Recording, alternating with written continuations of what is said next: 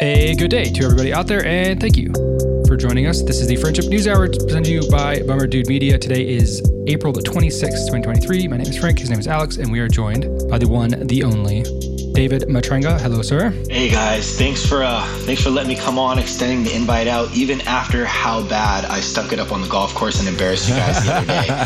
So thank you for your graciousness.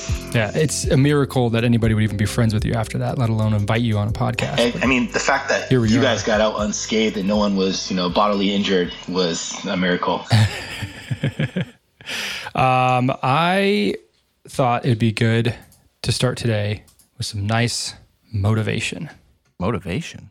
Okay. So I think it's very important, as you have heard from so many incredible leaders, for us at every moment in time, and certainly this one, to see the moment in time in which we exist and are present, and to be able to contextualize it, to understand where we exist in the history and in the moment as it relates not only to the past, but the future. Just riveting, just absolutely breathtaking. I saw an interesting little tidbit I wanted to share with you guys. Uh, the James Bond franchise, the Spider-Man franchise, and the Marvel Cinematic Universe have combined for a seventy-five billion dollars lifetime franchise revenue. And there was one brand that is fourteen billion dollars more valuable than those three combined. And I want you to guess what it is. And I'll give you a hint. It's from Japan. So wait, you had James Bond. You got James Bond, Spider-Man, and the entire Marvel Cinematic Universe. Wow. Combined oh. revenue, lifetime, seventy-five billion dollars. And there's one brand that has a combined lifetime re- uh, revenue of eighty-nine billion dollars. It's a Japanese from, brand. From Japan. Hmm. I'm stumped. Al, you got anything? Not a Japanese brand. Uh, Pokemon? That's a great guess, but it's not right. Damn it. It's Hello Kitty. Stop it. What? Swear to God. I, I mean, it's swear cos- to Bob. My cosplay days are kind of behind me, so I haven't been to Comic-Con in a while, but I I could see it. You know, a lot of people out there because, dressed up like Hello Kitty. You know what I'm saying? It's wildly popular. Interesting. Well, next time I'm in Japan, I'll have to uh, to check out the scene. Don't they have stores out here? For Hello Kitty? Hello I don't Ki- know. I feel like they have like entire like Hello Kitty stores. They probably do. I mean, I just feel like most storefronts aren't even, you know, storefronts these days. Commercial space is just dwindling down. It's all online, so you kind of have to look for it. No, I thought that was wild though, because I mean, I feel like nothing is as big culturally in America right now than like Marvel. For sure, yeah. And I hear I hear it all the time from, especially from from Michael, like the absolute hoops that they jump through to try and get this thing going. I hear, I guess they're bringing back uh, who is it, Greg Kinnear or somebody as Batman? Michael Keaton. Michael Keaton. Thank no you. way. Yeah, they're bringing back Michael Keaton no. for, as Batman because they're able to like jump through some universal. I don't know. I don't watch these movies. But I just I just love it, the stretches that they're taking to bring everyone back and rehash it and make a ton more money. I do love the way that they weave in yeah. all of the different storylines together, though. I mean, that is pretty cool with the whole, you know, universe aspect to it. You're watching one movie, you have another character pop into it. That overlays an additional movie that's going to be made down the road. That's kind of cool. Yeah, it is pretty. It's pretty neat. Well, I think your, your uh, appearance, David, is timely on the show. Um I saw a bu- actually a bunch of different stories about, uh, if you guys don't know, David is your mortgage expert. I can plug you real quick. If you need anything done with your mortgage at all, you can call David and he'll hook you up real nice and fat. He's really good at what he does. But uh, I, yeah, I thought of you because you were, I know you were coming on this week and I hear these stories. I'm like, man, this is like teed up perfectly. There's one that's like pretty obvious and we'll get into that. But there's actually another one that I don't know if you heard of. It involves squatters in Florida. Squat. Oh, interesting. That just are, sounds are like familiar? A new, I'm not, but that sounds like a great Netflix series. Let's tee that up. Dude, if it's anything like this story, I think Netflix should sign up immediately. I could tell you guys, I mean, I had squatters here at one of my properties in Stockton, and that is not a pretty story. Well, then I think you'll you'll definitely appreciate this. Imagine putting a lot of effort and money into fixing up this house and putting it on the market. Beautifully rehabbed home that is move-in ready, says the listing for the three-bedroom home in Jacksonville, Florida. Then, great news, you get an offer. But over Patty Peoples never expected what happened next. Patty Peoples says she went to check on the house and was surprised surprised to find a menacing dog on the porch with a litter of ten puppies. Even more shocking is what she says she found inside the house. Two women, squatters, were living there. I own the house. Over the weeks that followed, Peoples says she and her business partner had several confrontations with the women who claimed they had a right to be there because they had a lease. I'm not touching you. My I'm not, you are touching me. No, and this okay. lady is touching me. We're blocking you from oh, coming you are. Police were called to sort through the mess. Damn. Yeah, so that's rough. She has this house. She had some renters living in it. The renters dipped out. It was sitting idle, and then she was getting ready to sell it. She comes back to Florida, and she finds that the squatters had broken into the home. They take they took the deadbolt off of the door, replaced it with one that they only had a key to. Um, and they told the lady that she was not allowed in her own house when she came to go and retrieve her property. And they were in the legal right to do that. In under Florida law, this homeowner needs to prove that those folks are not legitimate bona fide renters of that property before she can kick them out. And if she goes and does anything like puts her hands on them or, you know, throws them out or whatever, she could go to jail for doing that to people who are squatting in her own home. It's a really touchy subject, especially when you're talking about like tenant rights. Um, there's a show on Netflix that I really liked, which was outrageous. It's um, Worst Roommate Ever. And essentially, this mm. guy was an attorney for property rights. And he knew that if he could do two activities, number one, evidence that he lived there, so he would start having his mail sent to the home. And then mm. number two um, was get his name in any sort of fashion just associated with the lease. He didn't even have to be on the lease. He just had to have a contract with whoever's name was on the lease that he's allowed to rent a room.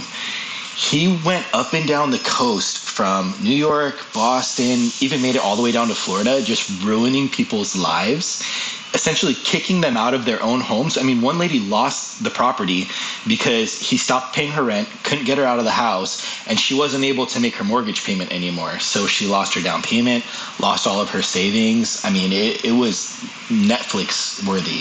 Uh, it's crazy. Yeah, dude, this shit's wild. I, I don't understand. Uh, I, so I guess the law that allows for a squatter to go in and do this has nothing to do really with squatters' rights, but it has everything to do with like like tenant rights, so that you can't unlawfully kick somebody out of a home that they claim to be lawfully renting. You don't have the ability to do that regardless or not of your ownership status of the property.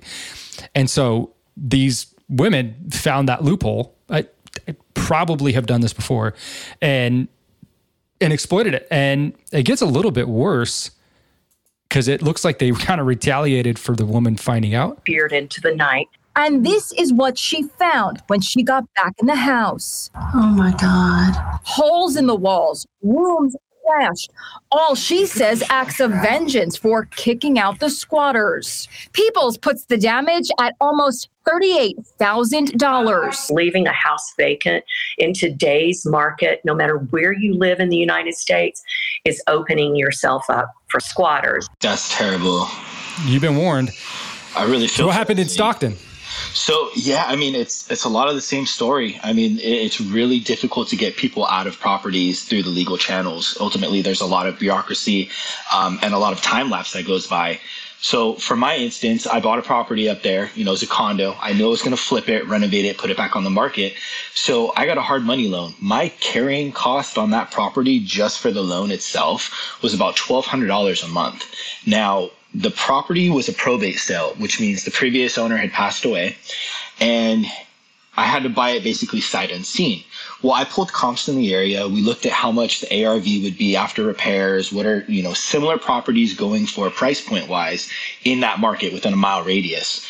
And I said, man, this is a killer deal. I can get it for one seventy and I'll be able to put it back on the market for about, you know, two seventy, two eighty-five, two ninety. Um, and so I jumped on it. Well, unbeknownst to me, the woman who had passed away, her nephew was a local gang member for like a Stockton crew. And uh, we, after acquisitioning the property, go in to find out that he had moved the entire gang into the property.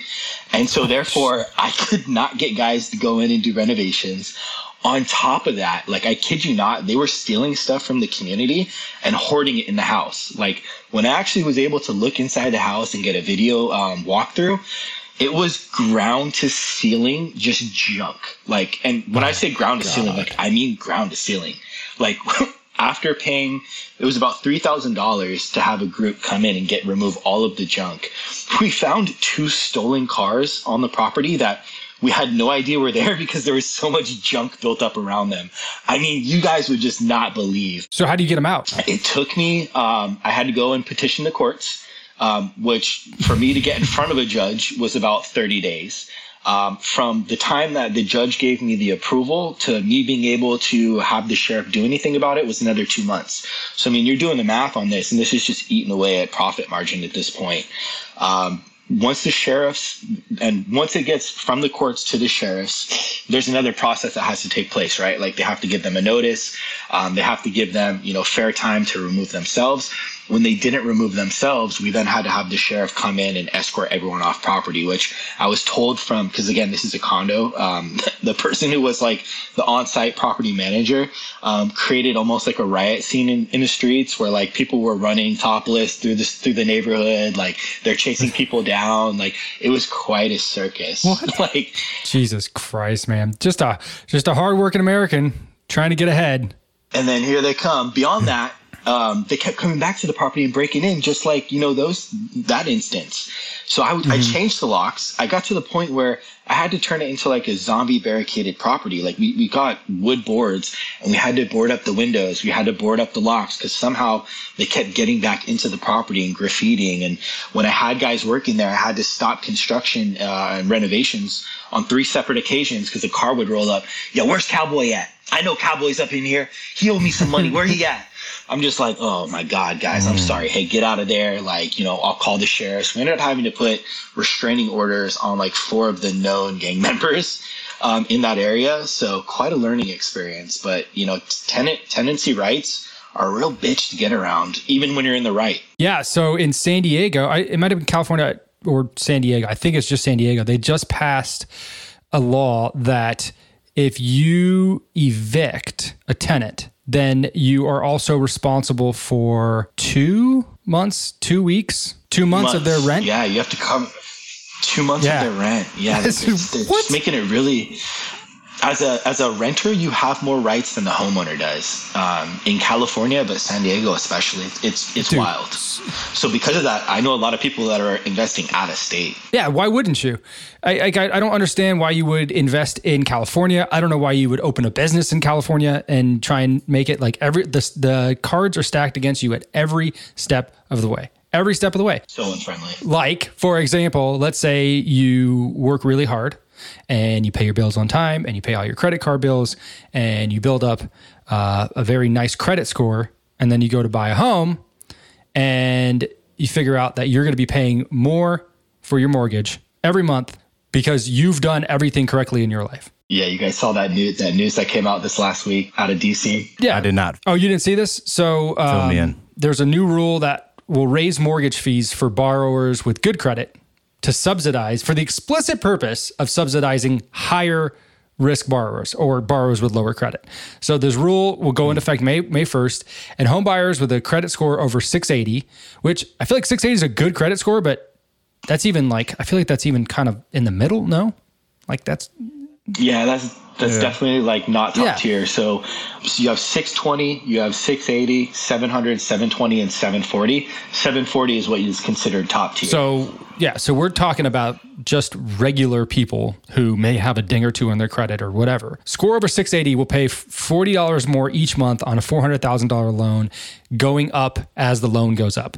And those who make down payments of twenty percent on their homes will pay the highest fees. So you pay into it, you try and get as little of a, as low of a monthly payment as possible.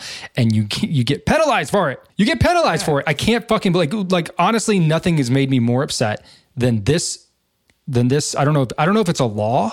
I don't know what it is. Yeah. What they call it is uh it's L L P A. It's a lender level pricing adjustment. Okay. And basically After the last market crash in oh eight, the U S government had to come in and, and subsidize Fannie Mae and Freddie Mac, right? I mean, they had to hold the housing market in place and do everything that they could to influx cash and make sure that those two entities didn't crash.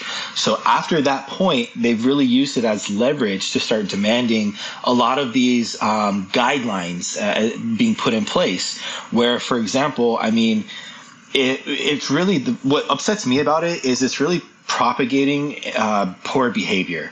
I mean, the individuals who now have bad credit and are getting a leg up in comparison to the individuals who have done everything right, you know, they've paid their bills on time. I mean, what, what type of habits are, are we trying to enforce in people?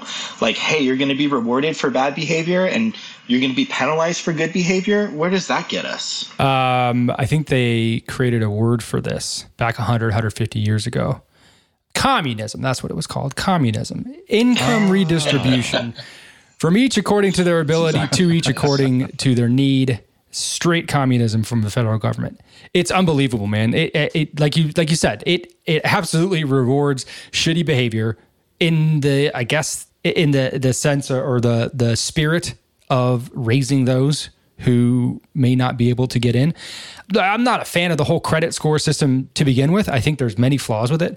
Um, I've heard talk of them doing away with it altogether because it, it you know, there there are flaws. But it is the best benchmark we have right now to credit worthiness for individual borrower. And you're saying if you do bad, don't worry, those who are doing good will pick you up. So what's the best way to like to approach like the market and buying in general right now, Dave? Like I, rates are crazy as ever. Like, is it smart still to buy and just count on refinancing, or like what what what advice are you giving people right now? Because I'm sure your field is just like a fucking minefield right now. Yeah. So that, I mean, having a strategy and someone that understands all the intricacies of how everything is working is paramount right now. So it really it, it comes down to who are you working with, um, and how experienced are they? Because for example, those lender level pricing adjustments, they're not only factored by as far as like what your credit score is, but the other axis is how much are you putting down.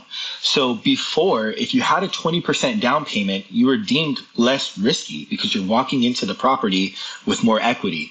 Well, now they've kind of inverted that. And so you're getting a better interest rate if you put less down, the minimum three to five percent, in comparison to someone who's putting twenty to fifty percent down. Um, You know, you just you got to figure out how to be creative and get around stuff like that. So, for example, mm-hmm. um, in that type of scenario, I'm telling my buyers, hey, you know, at loan origination, we're going to put three to five percent down. We're going to lock in that lower interest rate.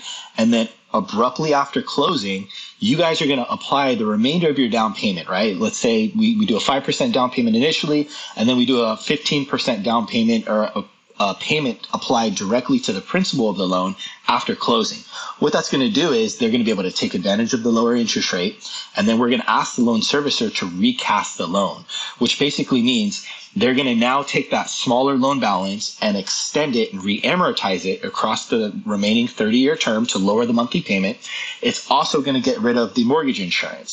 So they're, they, in that instance, they're really not taking any of the hits from these L L P As oh, okay. by knowing how to creatively kind of get around them.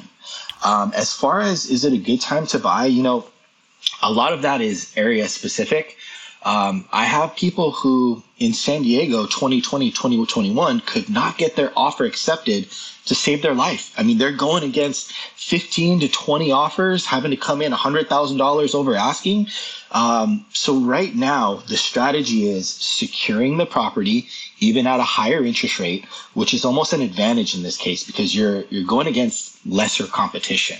You're not competing against a ton of other offers. You're not having to do things like waive your rights to having an appraisal completed.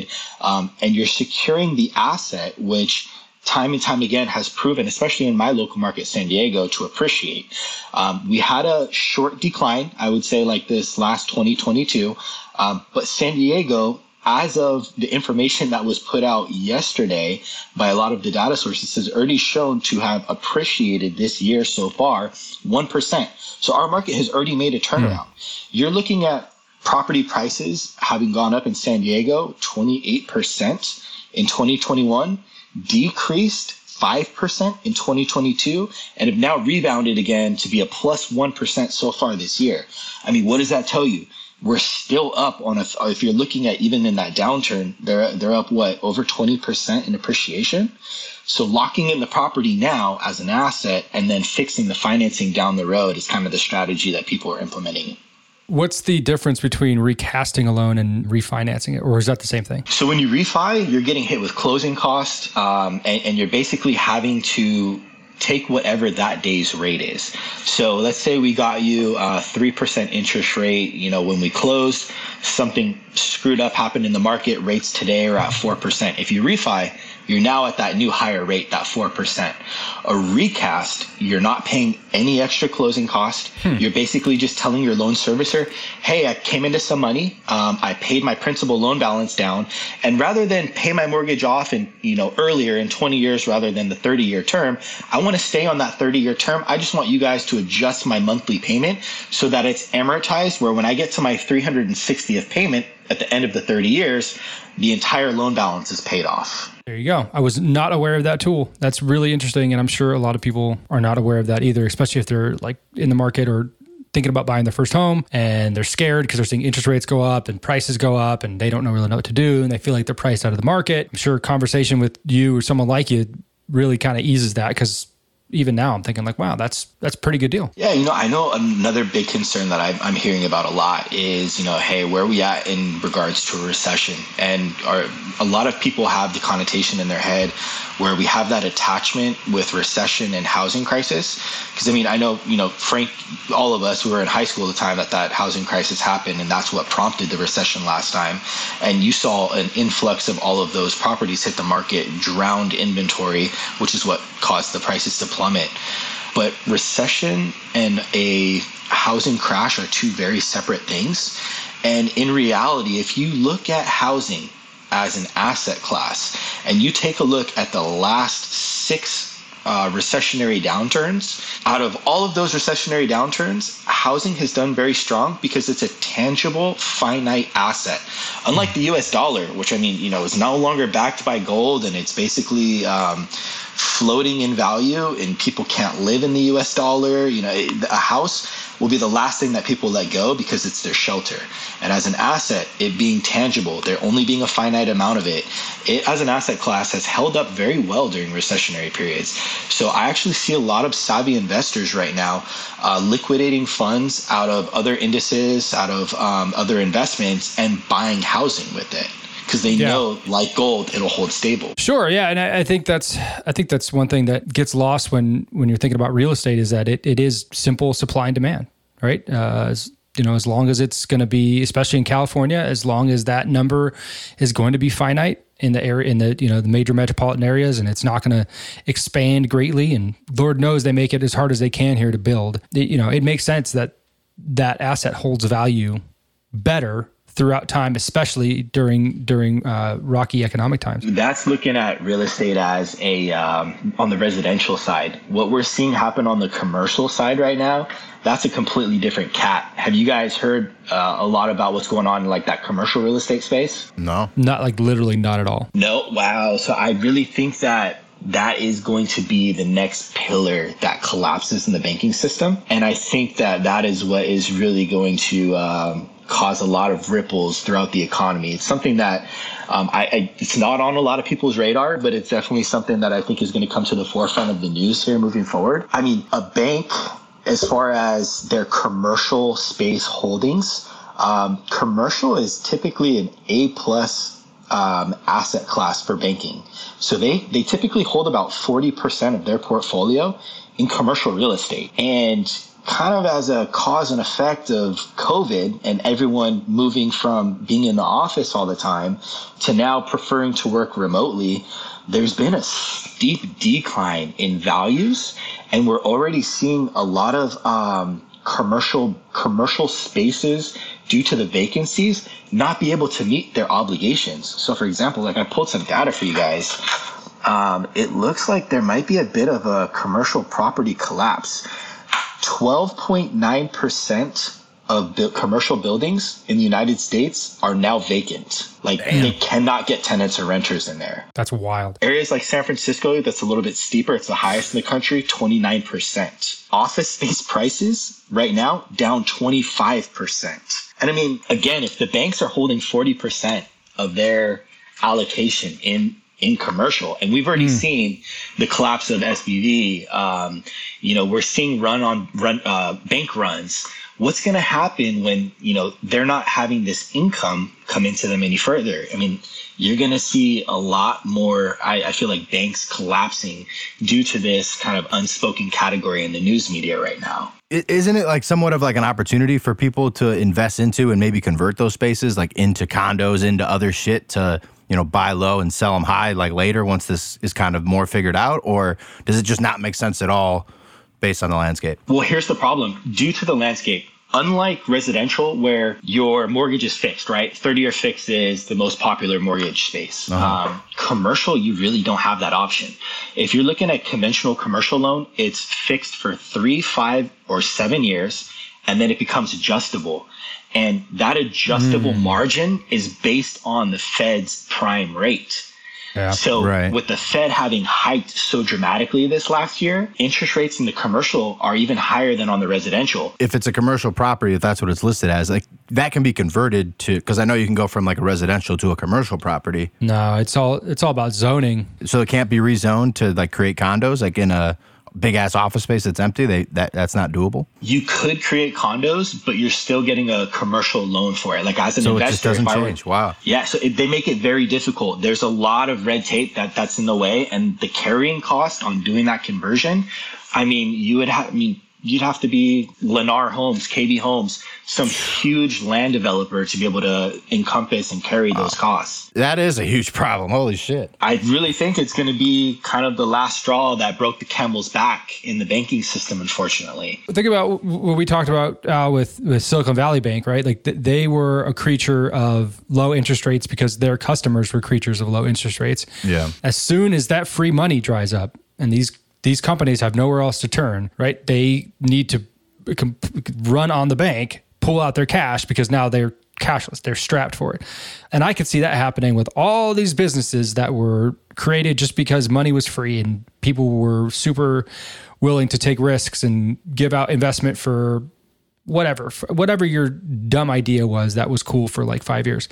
And then... And now you're out of it. And now you can't find somebody to to be a tenant in your commercial building. And now you're left with a bill. Yeah, I mean, that makes total sense to me. I hadn't thought of it one time. And their payments have adjusted on them dramatically because, again, a lot of them are in this adjustment phase. So you're seeing what happened in the housing crisis of oh eight kind of translate over to the commercial sector now.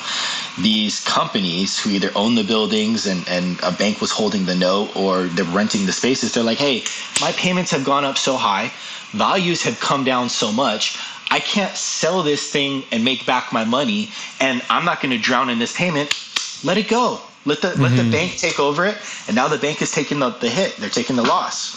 And so that's just another crack in the financial system. That's so wild. Why are, and you may not have the answer for this, but why why are those uh, loans variable after a certain amount of years? I, I'm not sure why they have it structured that way. Um, it's just, it's been that way on the, on the commercial side. It, there's what I can speak to is that, especially after the oh eight market crash, there have been so many rules and regulations put in place to protect homeowners, especially if it's a primary residence, right? It, it's very hard to foreclose on somebody these days.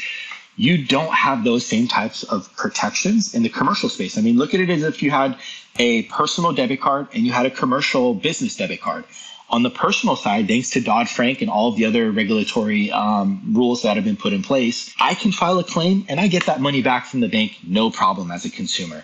On the business side, though, if I run that transaction through my business credit card and I file a claim, nine times out of ten, I'm not getting that money back because I, I'm not afforded those same types of protections as a business entity. So we're going to see more and more companies do what like Bed Bath and Beyond and Bye Bye Baby announced this week. Like you're probably going to see way more big box commercial companies going out of business with this commercial real estate hiking and people saying, fuck this, like we could either just do an all online model or like, why do we need all this space? Like Is more and more of that probably on the horizon? A hundred percent. I actually came across a really interesting stat. Um, I, I do a lot of day trading, so I'm trying to figure out which companies are going to tank. That way I can kind of short them. I mean, I'm, I'm heartless, I know.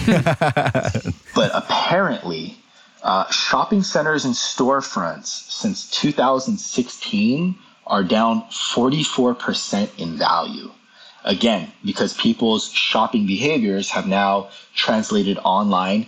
And you got to think about it too. Like, if I'm now working remote from home and I'm not obligated to go into the office downtown anymore, what type of trickle down effect does that have on those local storefronts? I'm no longer eating at that grab and go uh, sub shop. I'm no longer, you know, getting my coffee from, you know, the local barista across the street. It, it, there's a ripple that bleeds into a lot of other businesses. And according to U B S Group A G, fifty thousand retail stores will be forced to close their door in the, their doors in the next year alone. How wild is that? fifty thousand. Damn. Yeah, and they're already doing it. Like, not even companies that are like closing because they're going bankrupt. But I know there's like a couple, two or three Walmarts in Chicago that have said, absolutely not. We're done. We're like done. Five, See ya. Bro. Five? Yeah. Five. five. Gone. See ya. Yeah. We're not, we're not dealing with that shit anymore. Well, and Bed Bath and Beyond, that's three hundred sixty Bed Bath and Beyonds and one hundred twenty Bye Bye Babies. That's a lot Ugh. of locations across the country, man. It's rough.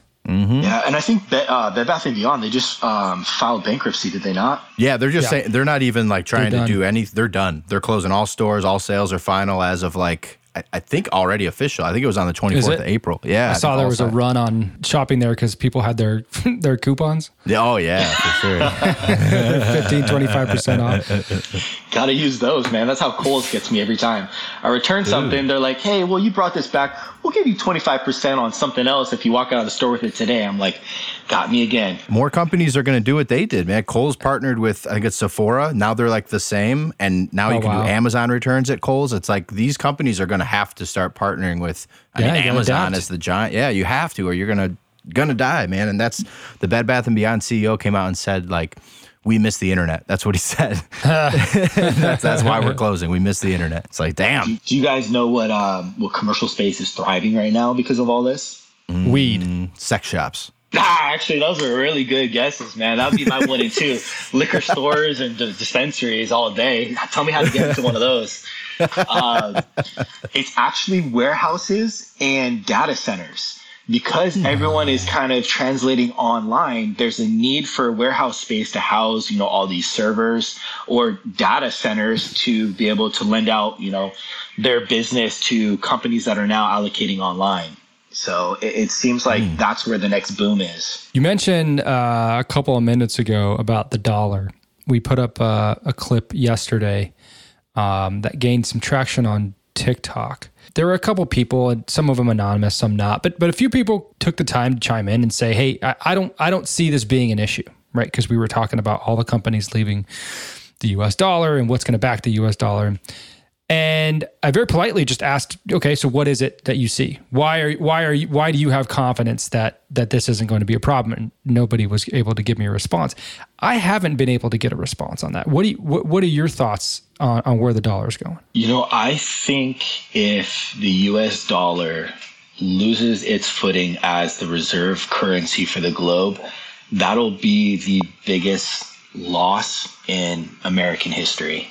Um, that's how dramatic I, I think that is on so many different fronts. Um, number one, obviously, at the forefront is inflation. Uh, we would experience hyperinflation if that were to happen. I mean, we're we see the Fed right now trying to fight inflation, right? Because we have too many dollars, you know, chasing too few goods. Um, we've put out too much into the marketplace, um, and so that's why we are now tightening uh, a lot of, you know, our spending. We're tightening a lot of um, consumer habits on interest rates and things like that. But if the dollar no longer is the reserve, I mean, it's basically going to become that much more worthless than it already is today with where how inflated it is at the moment. And that's on an economic standpoint. On a geopolitical standpoint, if we can no longer use the dollar um, to drive in income from other countries doing business with each other, or even able to levy it as a sanction, I mean, that's paramount. We can no longer tell Saudi Arabia or whomever, um, you know, hey, we, we seize these U S dollars, or, you know, we're charging you X amount for these U S dollars being spent now. I mean, what other leverage do we really have at that point other than brute force? I mean, right. it, it really was keeping the peace around the globe, and the way that we were using it to keep the peace around the globe. Exactly. What's to stop a, a populist nationalist president to get elected in Germany, for example, and then think like, huh, we're no longer using the U S dollar as our reserve. Why are there so many military bases here? And then begin to question that. And what happened with Russia as soon as they, you know, decided we're going to fight this war in Ukraine? We were able to seize and freeze how much in U S held bank accounts from these oligarchs. I mean, that threat alone almost, you know, I felt like made Putin a little nervous. Hey, I got these Russian billionaires breathing down my back that, you know, they're they're not happy about all their money getting frozen up in their U S bank accounts. When we no longer have leverage like that to put pressure on individuals, what what else is there other than brute military force? It's unfortunate, but I think you're right. And I think that all signs just point to war, because that's the only thing we have to throw a weight around. And it, it's pretty heavy weight. You know, I, I don't think anybody, even to this day, for all the sh- shit that I see come out of the U S military, I don't think anybody takes us lightly from a from a military might standpoint. But it seems like that's where everything's pointing to. It, it feels like everything's funneling to that, because we've, first of all, we've lost the moral ground. We are no longer the world police, because we can't even police ourselves. We have absolutely no moral footing in the world at all, literally at all. So you lose the moral ground. You have weakened your, your currency so much, most of it self-inflicted wounds. And let's be honest, the, the current leadership is absolutely inept. So there's There's absolutely nothing that we can do other than say, hey, look at these nice big guns that we have. And I'm going to be honest with you, man, it scares the shit out of me, because I'm not yeah. suiting up. I'm not taking up arms. I have absolutely no problem with anybody else in the world. And I feel like that's just where everything's headed. Well, it's fitting timing, too. You have a strong message that came out yesterday, and straight from the mouth of the horse, Joe Biden himself. Every generation has a moment where they have to stand up for democracy and to stand up for their fundamental freedoms. I believe this is ours. That's why I'm running for re-election. It's like, what are you, there's so many bigger problems, like so many things that were, are actually going on that like you directly affect, and your poor leadership is just guiding us basically to a war. And and that that that's your campaign announcement. Like it just, it's ridiculous, bro. It blows my yeah. mind. And it's not, I, I feel like it's not even, uh, for, for as much as I, you know, I dislike the current leadership, I, it's, it's, All it's all leadership. It's the the, yeah. the leadership that transcends whatever uh, party happens to be in the White House, or whoever ha- happens to have a stronghold in Congress. It, to me, it's it's throughout. The whole thing is just absolutely corrupted to its core. And it just seems to me, somebody made a point the other day that the reason they thought that Tucker Carlson was outed was because they didn't like his message that was going against our involvement in war. And that message needed to be shored up so that when that time comes, we can push out the right message. Nah, it's just hearsay. Who knows what, if that's true or not, but all signs point to it. Did you see his last video too? Like his kind of one of his last monologues that a lot of people are saying was kind of the last straw. No. Oh, oh, oh. let me let me show you here. I got it pulled yeah, up ready to do. go. Good evening and welcome to Tucker Carlson Tonight. Sometimes you wonder just how filthy and dishonest our news media are. You'll be in the shower and you'll think they're bad, but how bad are they? Well, here's one measure of their badness. You can try this at home. Ask yourself, is any news organization you know of so corrupt that it's willing to hurt you on behalf of its biggest advertisers? Anyone who do that is obviously Pablo Escobar level corrupt and should not be trusted. What would that look like? That level of corruption. Well, imagine that the Trump administration had made it mandatory for American citizens to buy MyPillow. That's one of Fox News' biggest advertisers. Imagine the administration declared that if you didn't rush out and buy at least one MyPillow, and then at least another booster pillow, you would not be allowed to eat out. You couldn't re-enter your own country. You couldn't have a paying job. MyPillow, they told you with a straight face, was the very linchpin of our country's public health system. Now imagine as they told you that, that Fox, as a news organization, endorsed it, amplified the government's message. Imagine if Fox News attacked anyone who refused to buy MyPillow as an ally of Russia, as an enemy of science. And then imagine that Fox kept up those libelous attacks, even as evidence mounted that MyPillow caused heart attacks, fertility problems, and death. If Fox News did that, what would you think of Fox News? Would you trust us? Of course you wouldn't. You would know that we were liars. Thank heaven Fox News never did anything like that, but the other channels did. The other channels took hundreds of millions of dollars from big pharma companies, and then they shilled for their sketchy products on the air. And as they did that, they maligned anyone who was skeptical of those products. At the very least, this was a moral crime. It was disgusting, but it was universal. It happened across the American news media. They all did it. So at this point, the question isn't who in public life is corrupt, too many to count. The question is, who is telling the truth? As a result of that, you see Robert F. Kennedy Junior, he fired off a tweet yesterday. I'll just kind of read it here for the listeners. It says, Fox fires Tucker Carlson five days after he crosses the red line by acknowledging that T V networks pushed a deadly and ineffective vaccine to please their pharma advertisers.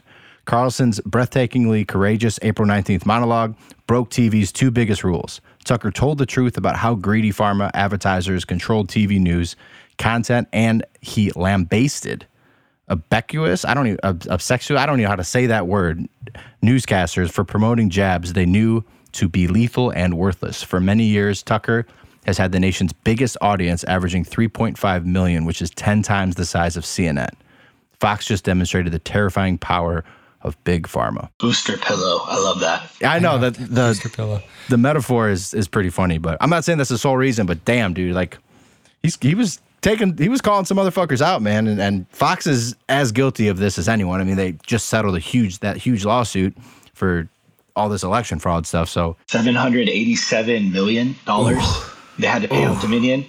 From my understanding, they had to take a look at a lot of um, the Fox newscasters and the media um, kind of uh, faces their private text messages, which mm-hmm. the reason why they settled before court was they're trying to protect, I, I think, a lot of these individuals, quote unquote, and from their personal beliefs and what they had said regarding election fraud and, and COVID vaccinations and stuff like that. So it's all very interesting timing. It is interesting. A couple things interesting about that. One, uh, I'm not going to play it here because it's too long, but uh, there's a twenty minute video I found on Twitter. All, every single one of them, to a person, Democrat, talking about Dominion voting machines and how they're uh, they're not right and that they're they're ripe for hacking and that they could be hacked and they have been hacked and we've hacked them and mm. every single one of them Democrat before the twenty twenty election.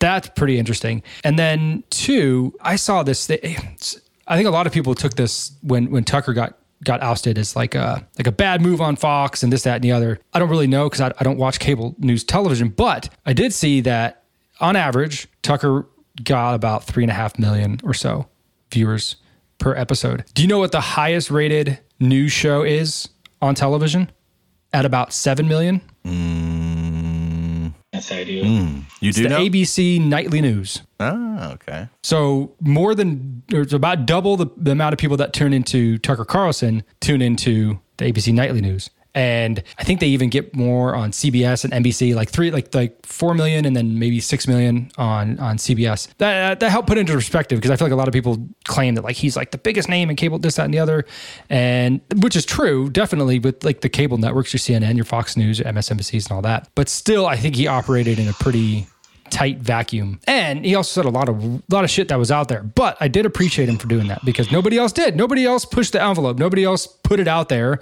and said, "Hey, maybe I'm wrong, but listen to this." No, I appreciate that about them, about him, because there's nobody else I don't uh, that I know of that talks about those kind of things. And a lot of that shit turns out to be real, right? Like yeah. the the the best example of that is the Hunter Biden story. We've talked about that on this show countless times. I can't tell you how many times that we brought that up. And the reason we bring it up because there's always new things coming out about it. I don't know if you guys heard this in the past week, but uh, the former acting C I A director, Mike Morrell, uh, has said in a sworn testimony that now Secretary of State Anthony Blinken uh, was a, at the time, a senior campaign official for Biden, reached out to him in an email suggesting they had asked him to organize the letter that fifty intelligence agency colleagues signed on, claiming that the emails in Hunter Biden's laptop was Russian disinformation. So we're talking the head of the C I A, the acting director of the C I A, was asked by an official from the Biden administration to organize this letter that was actuated, signed, put out to the public for everyone to see, used countless of times by Biden and his administration, and parroted all over the news networks, everywhere. There's a video here. I won't play it. It's only fifty, fifty seconds long, but it's all of your regular suspects talking about how this was all disinformation and then it came out to be true. Again, I don't know anybody else who's out there saying these things, taking the chances, hey, this might be wrong, but I'm following the facts. This is what I'm seeing. And then turns out to be one hundred percent and fifty percent verifiably true. Yeah, it's interesting. Isn't Hunter Biden living in the White House right now? They've really like corralled around him and, and brought him in even closer lately. Like he's showing up in the background of all of the, the videos uh, that have been coming out with Biden talking. I have heard that, again, it's just hearsay, but I have heard that they think Biden might be maybe nearing the end. This is just, like I said, hearsay, but it's it's coming from sources inside the White House that they're going on trips to Ireland to see the old country one more time, and he's having more family around him because they feel like he's declining in a big and dramatic fashion. Really? Um, yeah. And I think that, mm. I mean, he just announced his run for twenty twenty-four, right? And in my head, I'm thinking, there's no way he could run in twenty twenty-four. More than half of the Democratic Party says that they do not support him and they do not wish that he were to run again. So is this like a last hurrah? I'm going to go out fighting, but we already know we have a plan to to loop someone else in last minute to, to run in his absence? Yeah, I, I think this is just to, to, to keep up appearances as long as possible because mm. it is really early. I mean, not that there was – I mean, no, there definitely was doubt that he was going to run. A lot of people were kind of tiptoeing around it. A lot of people were being asked about Kamala Harris. Nobody, you know, no, not even her own her own administration wants her to be president because you can't do it. But yeah, I think it's just to keep up appearances. Just, you know, everything's fine here, nothing to see here. So let's say that happens and we lose our great president, Joseph Biden. Who, like, is J F K Junior like the choice then for them? Like, is I don't, I haven't seen anyone else really announce for the Democrats, and I don't know, I can't think of a serious candidate that they would really have that would have a chance against like a potential Trump DeSantis ticket. It's kind of like looking like that's what we're gearing towards. I, I was going to say, as scary as it seems, like I keep hearing Gavin Newsom's name thrown out there. I think oh, yeah. one of the worst governors of California in history. And it's funny that they're already like rivaling up with the comparison between him and Ron DeSantis, right? It's always been like California versus Florida, like two opposite ends of the spectrum. And they are so polarized on opposite ends. Like it seems like the fight that like, you know, America wants. Yeah, I forget what he did a couple months ago, and we brought it up here on the show, and we're like, oh yeah, he's definitely running, because if he wasn't, he would be doing something like complete, and he, he had done something that was like not, it wasn't the most absolute progressive option he could have taken, and it was actually a little bit more like closer to the, the center right, and I, I can't remember what, what the story was, but he's been making some moves like that. Like I think he's bringing, I forget who he's, he's bringing in to help clean up San Francisco and get like needles off the street and things like that, which is like you're thinking like, finally, yes. But these are the moves that somebody makes when they're trying to be a little bit more centrist and not like completely on the left side. Yeah, I mean, there's too much going on with Biden right now. Like there's way too much going on to where even if he was in perfect health, where he runs and he makes it. Another story, like within the same week, Uh, a, a whistleblower has come out from the I R S and has said that he is he witnessed Merrick Garland, uh, who's the Attorney General of the United States, go on T V and tell bald-faced lies. And as a senior official in the I R S, he said, I cannot stand idly by and watch this happen. So he hired a lawyer, got whistleblower protections because you cannot legally share any I R S information with the public, and said, I need to come public with this information. Can Congress please get together a special committee so we can investigate this and I can bring this forward, because I think the Attorney General is implicated in some cover-ups for the Hunter Biden laptop. So there's that going on. You have what's going on with the C I A director. You have all his payments from different industry, from different energy companies throughout the world. We just talked about how his ex-sister-in-law turned wife was get, was getting payments from a Chinese energy company, and she's a school teacher. So it's like, dude, there's just way too much. There's way too much going on. Mm-hmm. I don't think he runs at all. Like, I, I don't think there's no way, there's no way, there's absolutely no way that he runs. It, it'll be interesting to see like the maneuvering, right? Because we all know that that's going to happen, but I just can't wait to sit back and watch how do they maneuver it to us. Because the devil's always in the details, right? Like, show me your hand. Always. How are you guys going to do this? And then, yeah. and then the day comes when it it's final. It's it's it's official that he's not running, and then you see everyone come out from the woodwork. Everyone. Your Gavin Newsom's. I hear Michelle Obama's name thrown out there all the time. Could Bill run it back? We had Yoo-Hoo do chime in on Facebook. Get Billy Clinton back in there. Is that possible? Or once impeached, you're done. um, no, he's done. He's got his fair share of problems himself with uh, his friend Mister Epstein. So he's old. That probably wouldn't work. He is old. He is old. He looks like a corpse, dude. If it is Biden, though, how great would those debates be? Trump would rip him apart, dude. He would shred him in I the debate. See, now. that Biden's just, that honestly like that. makes me sad oh, to think of that. It dude. honestly makes me sad to see this poor guy go up there with absolutely no faculties and just completely shit his pants. I just, I don't want to see that. I don't want to, like, nobody wants to see that. I felt bad the first time when they did it. I'm like, geez, let yeah. this guy stay home, retire, and eat his ice cream. Like, uh, why are you propping up this puppet like this? That's so demoralizing. It mm-hmm. is demoralizing. This whole fucking thing is demoralizing. I got an interesting stat for you just randomly out of left Hit field. Me. Do you guys know that last year, more Americans spent money on legal cannabis than they did on chocolate? Mm, I saw that. I yep. saw that, yeah. On legal cannabis. Think about all the illegal sales going yeah, on that I can't confirm or deny, you know. There's there's plenty of those happening, but they last year there was thirty billion dollars spent on legal cannabis compared to twenty billion dollars in chocolate. That's great. Like, we consume chocolate. We're a fat country, man. Like, chocolate is a, a presence in this country, but apparently weed is becoming more of one. I don't know what that says. Wonder what we spend on, uh, what do Americans spend on alcohol? Mm. Oh, those Gotta were up, what, forty to sixty percent during COVID, too? I was like, mm. man, how do I get near a liquor store? I consume enough of my own product. Yeah. I'm only seeing like a like an individual. Average annual alcohol expenditure for the American citizen is four hundred eighty-four dollars a year. I feel like that's really low. That's really low. Well, let's see. four hundred eighty-four times three hundred million. Where are these cheap bottles at? That's what I want to know. one point four five two E eleven. I don't know what the iPhone calculator's telling me there. But... Turn it sideways. Oh, okay. one hundred forty-five billion, two hundred million.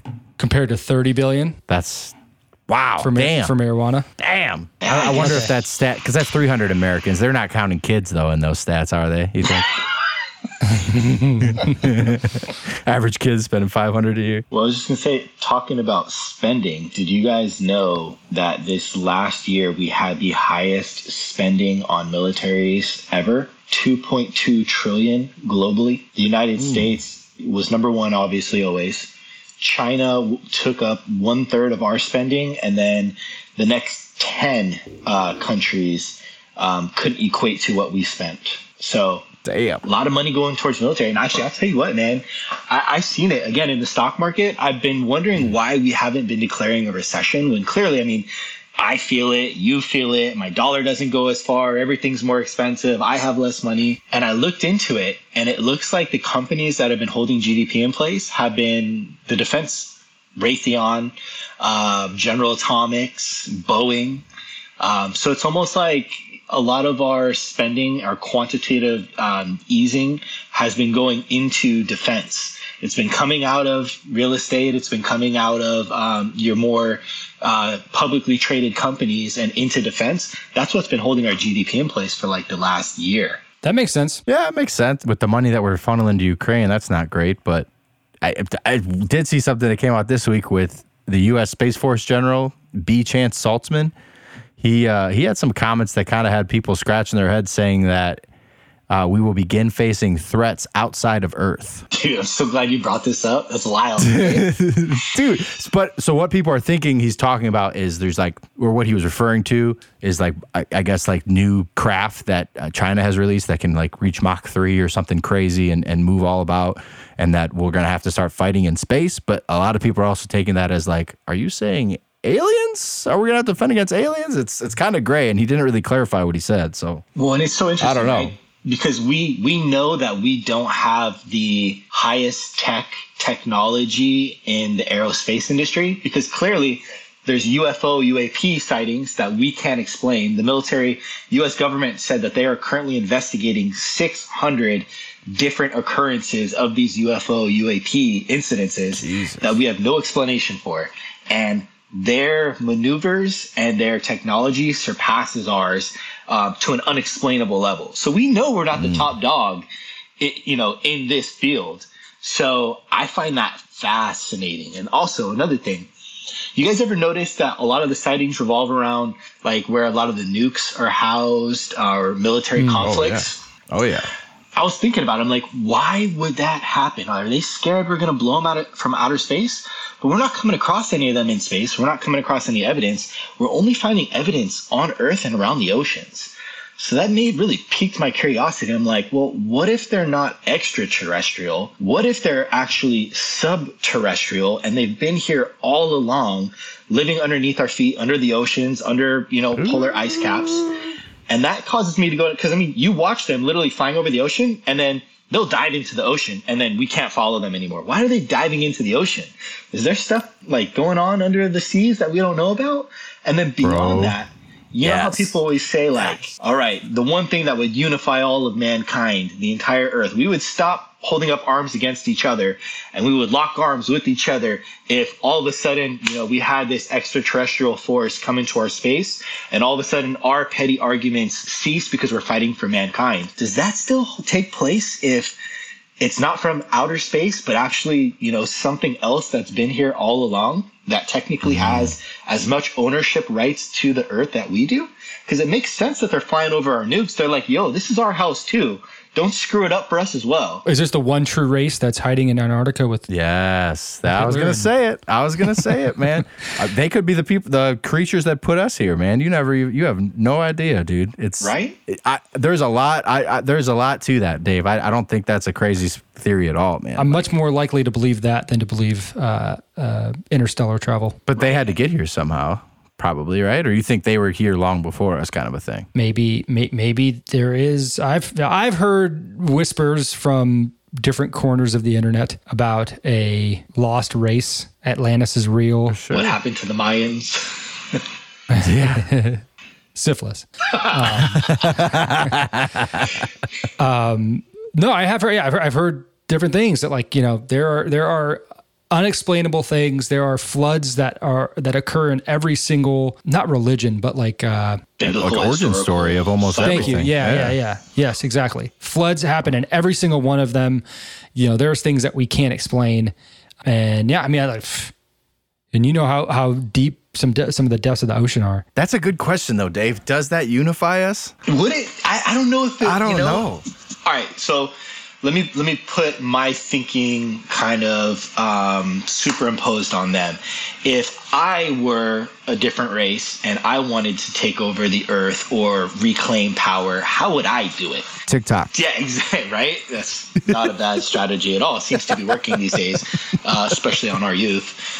I would make friends with one or two of the mega powers on there, or instigate a fight amongst between them, and then polarize them, make them fight themselves, clear themselves out, or figure out a way to create an alliance with one that would cause the others to deteriorate, whether it be nutritionally, um, poison, you know, basically weaken them to the point where I have an advantage and I can come in and just kind of cull the herd real easy. And it's just interesting. I mean, with what's taking place in today's day and time and lining up with that strategy and kind of focal point on things. Yeah, I'm with David. I don't think it changes us at all. I think it it amplifies what mm-hmm. we're doing already.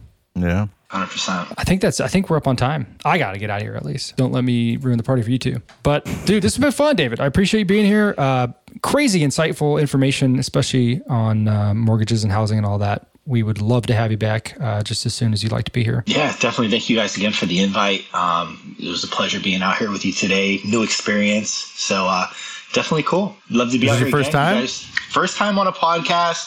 First time. I mean, I've done videos and stuff like that, but nothing of like uh, this category. So really cool. Love uh, shooting the shit with you guys and kicking around ideas. Heck yeah, man. As first time guests go, you uh, set the bar pretty high. Definitely the sexiest, for sure. If you guys want to find our stuff on any socials, you can find us on Twitter at Friendship N H. We're trying to grow that platform, so please give us a follow and a share. Uh, you can find us on TikTok and Instagram at Friendship News Hour. And you can always send us a lovely email to bummerdude dot media at gmail dot com. bummerdude dot media at gmail dot com. Once again, thank you, David. We'll see you guys next week. Adios.